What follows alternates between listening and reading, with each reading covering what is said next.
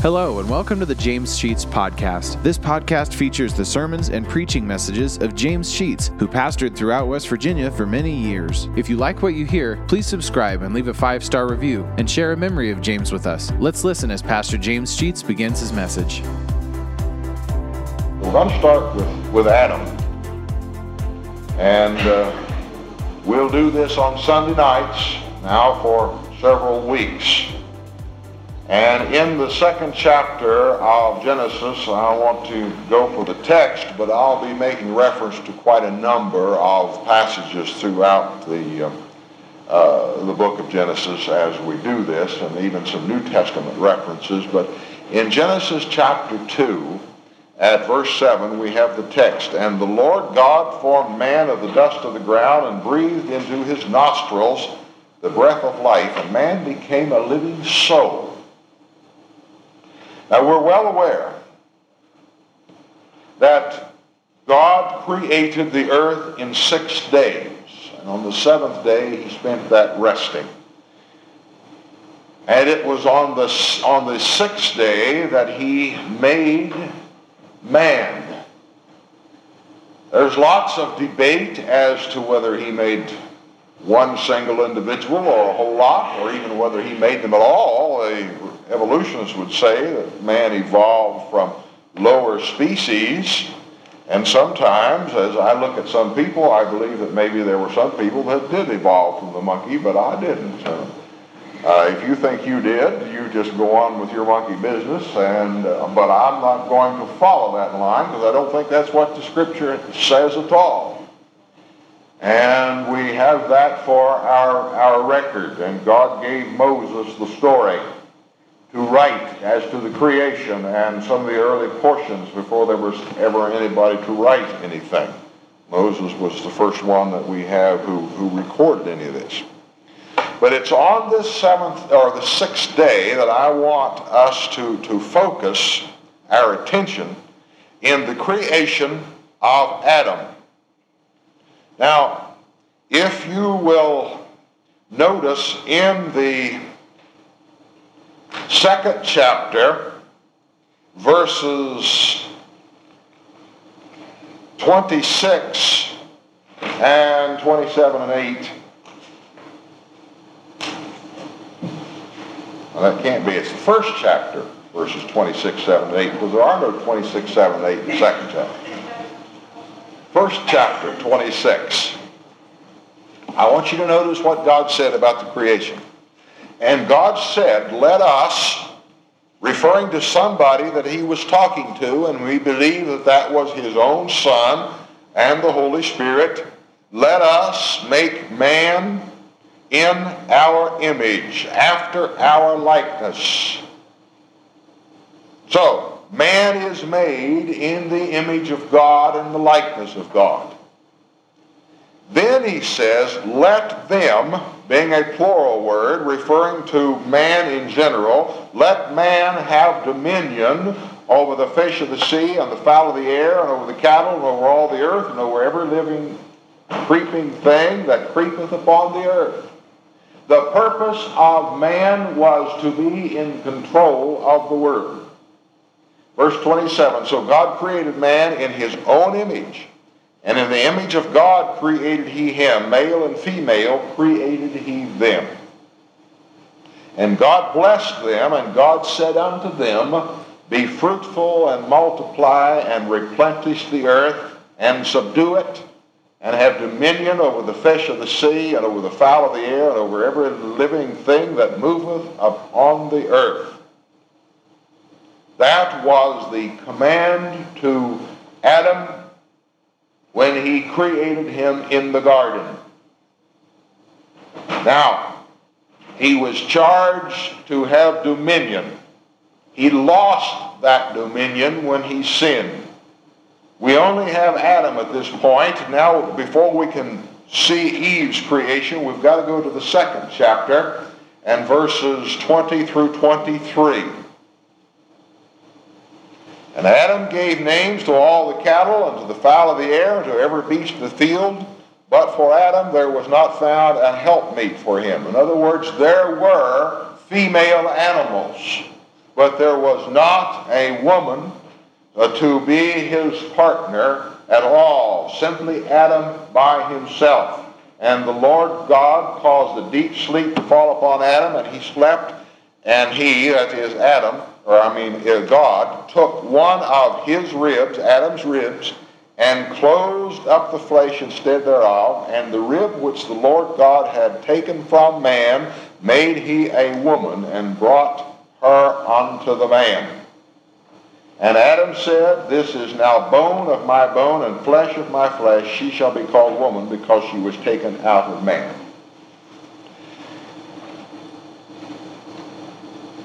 Who created woman? Did Adam bring her into being?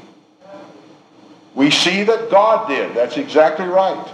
God is the creator of both man and woman. He took her out of, that is, he took a rib and he used it as the framework to fashion a woman. And that rib came out of Adam, but it is God who performed the miracle of bring, bringing into being both a man simply out of the dust of the earth and a woman that came out of the flesh of man. This is not to say that man is superior to woman at all.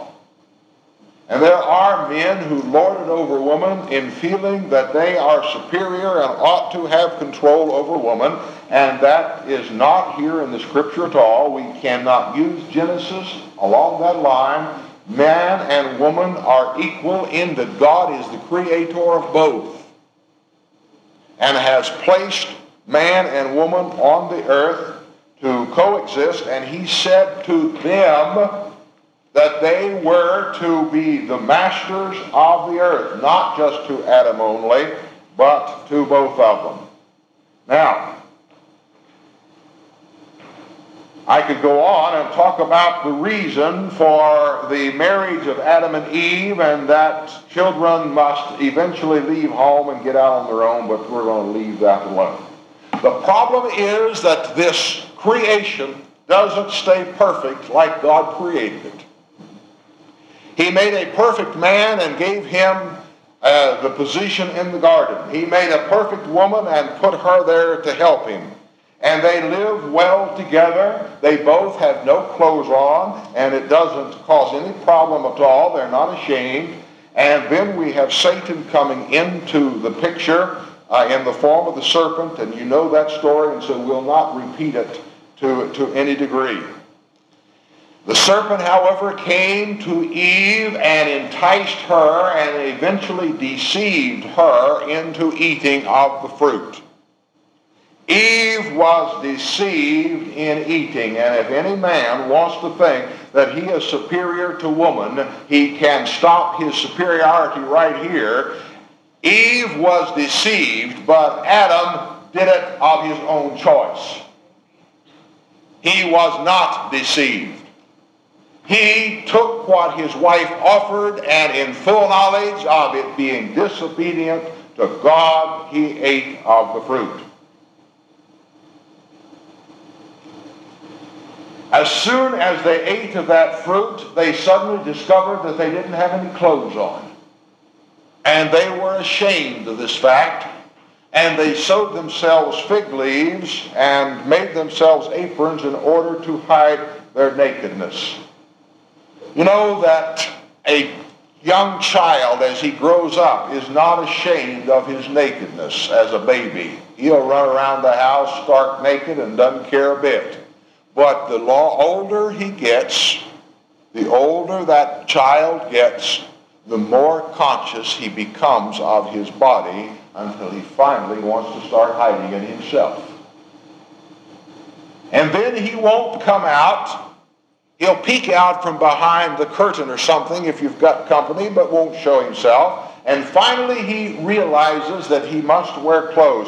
There is an, a nature inside of every person to know when he has done wrong. I have said this before, and I believe it sincerely, that we don't have to do as much teaching of right and wrong as we think we have to do. Because boys and girls and men and women, by their own intelligence, know when they have done wrong. Now, that doesn't say we ought not teach it. Certainly we ought. And every parent ought to teach their children what right and wrong is and what is acceptable activity and not acceptable activity. And it doesn't take very long when you're around a group of people to discover that multitudes of people have grown up without proper instruction as to how they ought to act. We see it in kids in school, we see it in kids in Sunday school and in Bible school, but we also see it in adults. And it is amazing to me to see people who know better and won't do better just in the social graces of life. It is amazing to me to see people walking down the street and the, the woman or the girl is on the outside. I don't understand that. I grew up understanding that it was my responsibility to be the protector and be in between the girl and the sidewalk where the splash is going to come from the car. It's amazing to me to see that a boy or a man will go in a door before a woman. Those are social graces that I was taught. Or that a man would actually sit in a house or in a building with a hat on. That is a pet peeve of mine that really bothers me to see a man come inside a house and not take off his hat. One of my daughters dated a guy that never knew that he was to take his hat off and he would come to the table at our table with his hat on until I removed it. He finally got the point. There are some things that we ought to instinctively know, and if we don't know them, we need to be taught them. And uh, so it is uh, that we go through all these things. But Adam and Eve were fully aware that they had done wrong in God's sight. They knew that. They didn't have to be taught it. God held who responsible for the sin. All three Adam, Eve, and the snake each had their part to play in the sin and each paid the price. The snake had to crawl on his belly the rest of creation. He had legs back in, in the early parts of the creation. The woman was responsible for her sin and now must bear children in pain. The man is responsible for his sin and now must till the ground the rest of his life to eke out a living. All were responsible. All paid the penalty for a violation of God's law. All men are still responsible. And Adam teaches us that nobody escapes the laws of God. He said, in the day you eat of that fruit, you will die. And indeed they did. Indeed they did. But God is merciful. And here they stand with little old fig leaf aprons in the presence of God, and they're ashamed of themselves. You know what God does? Boys, do not talk. Period.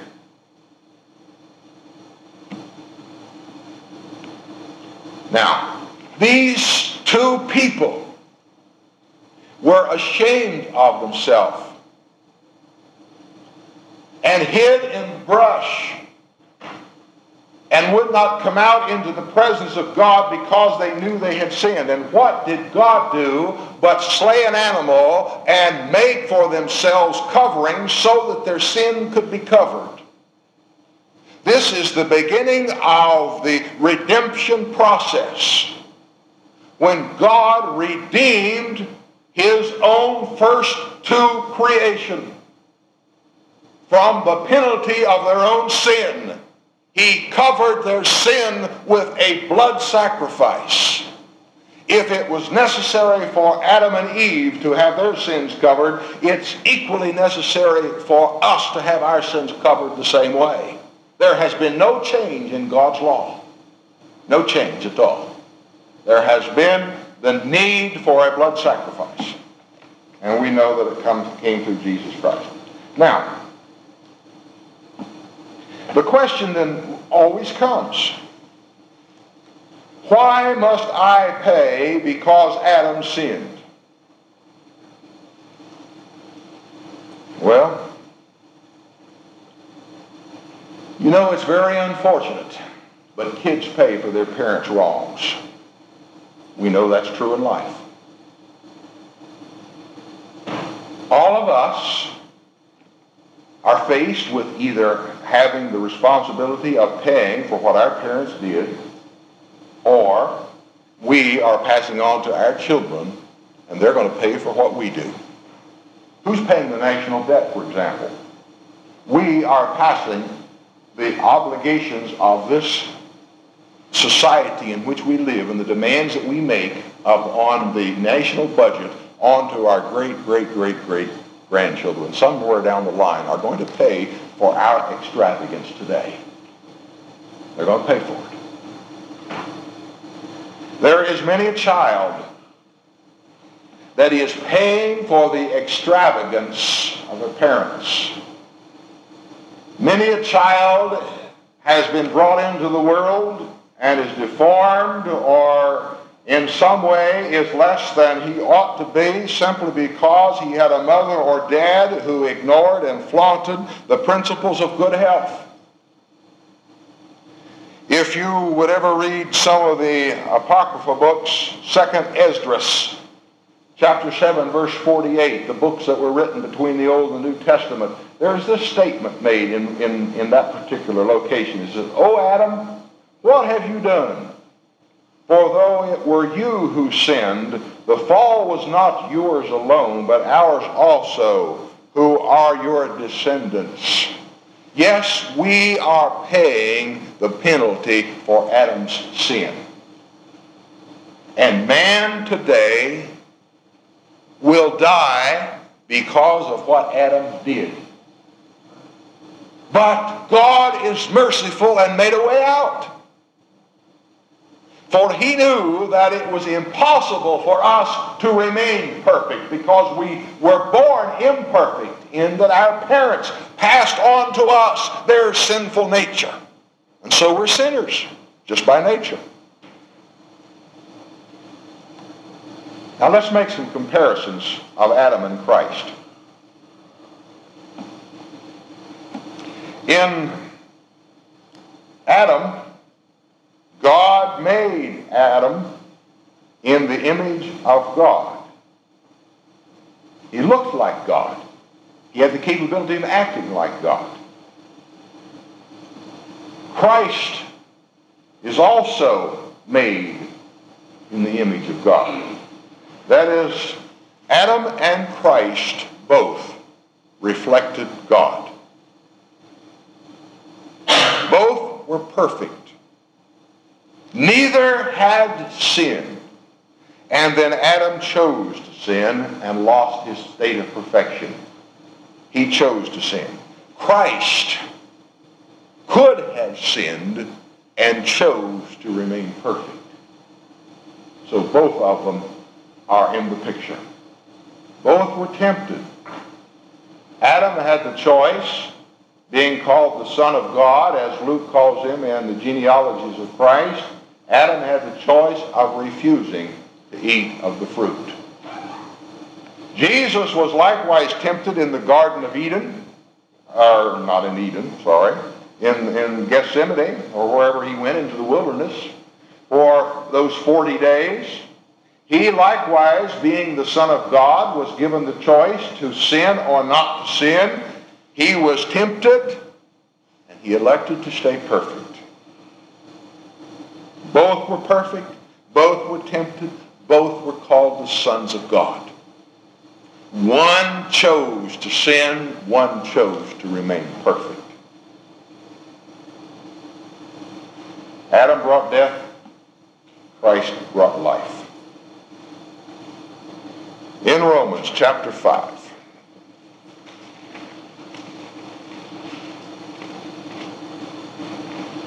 Verses 18 and 19. A very important statement.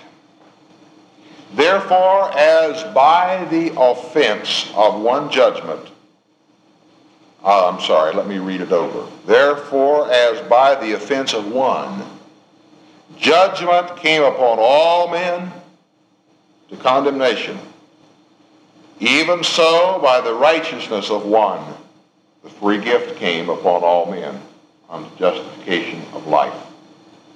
For as by one man's disobedience many were made sinners, and by the obedience of one shall many be made righteous. One caused us to be sinners. One caused us to be saints. 1 Corinthians chapter 15. I want to read to you out of the Living Bible because of the uh, difficulty in reading it in the King James. Let me read to you what Paul said to the Corinthians in chapter 15, beginning at verse 45. The scripture tells us that the first man, Adam, was given a natural human body, but Christ is more than that, for he was life-giving spirit. First, then, we have these human bodies, and later on, God gives us spiritual, heavenly bodies. Adam was made from the dust of the earth, but Christ came from heaven above. Every man being, every human being has a body just like Adam's, made of dust. But all who become Christ will have the same kind of body as his, a body from heaven. Just as each of us now has a body like Adam's, so we shall someday have a body like Christ's. I tell you this, my brethren, an earthly body made of flesh and blood cannot get into God's kingdom. These perishable bodies of ours are not the right kind to live forever. But I am telling you this strange and wonderful secret. We shall not all die, but we shall all be given new bodies. It will all happen in a moment, in the twinkling of an eye, when the last trumpet is blown. For there will be a trumpet blast from the sky, and all the Christians who have died will suddenly become alive with new bodies that will never, never die. And then we who are still alive shall suddenly have new bodies too. For our earthly bodies, the ones we have now that can die, must be transformed into heavenly bodies that cannot perish but will live forever. I think that's beautiful out of the Living Bible. Adam gave us the fleshly body. Jesus Christ gives us a heavenly body. Genesis 3, 24 and Revelation chapter 2, verse 7 are two verses I want to close with. Genesis chapter 3, verse 24 says this. So he drove out the man and he placed him at the and he placed at the east of the Garden of Eden cherubims and a flaming, flaming sword which turned every way to keep the way of the tree of life.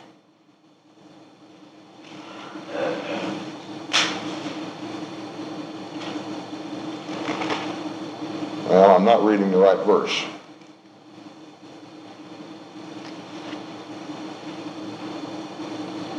Well, maybe I am. All right, let's let's let's do it again. He drove out man, and he placed at the east of the Garden of Eden cherubims and a flaming sword, which turned every way to keep the way of the tree of life. Yes, I am. Now, the phrase I want you to notice is to keep the way of the tree of life. God drove out Adam from the garden to protect the tree of life. Get this point. He refused to let Adam and Eve eat from the tree of life. Refused. He drove them out, denied them access to the tree of life. When he put Adam and Eve in the garden, he said to them, Of all the trees in the garden you may eat, except the tree of the knowledge of good and evil. He did not deny them access to the tree of life. It was available to them. He only denied them access to the, to the tree of the knowledge of good and evil. Now that they have partaken of the tree of the knowledge of good and evil, he has driven them out in order that they cannot eat of the tree of life. Now, going over to the book of Revelation, chapter 2 and verse 7, we have an interesting comparison.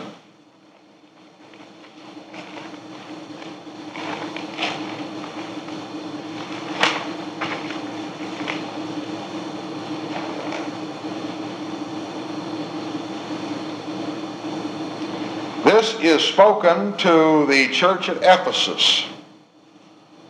Listen to what he says.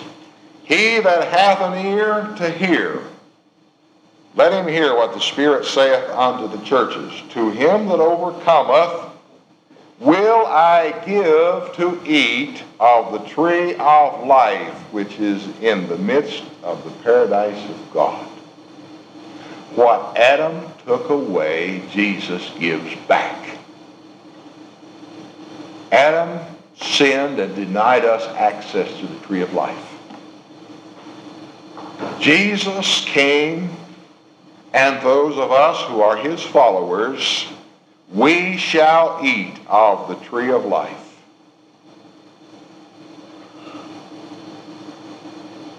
And have it eternally. Adam created a terrible situation for us because of what he did, we're all sinners. But God loved us enough and had mercy upon us.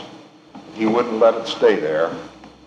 He made it possible for us to eat from that tree again. And it came through Christ. The second Adam, he's called. The first Adam brought death. The second Adam brought eternal life. Let's pray.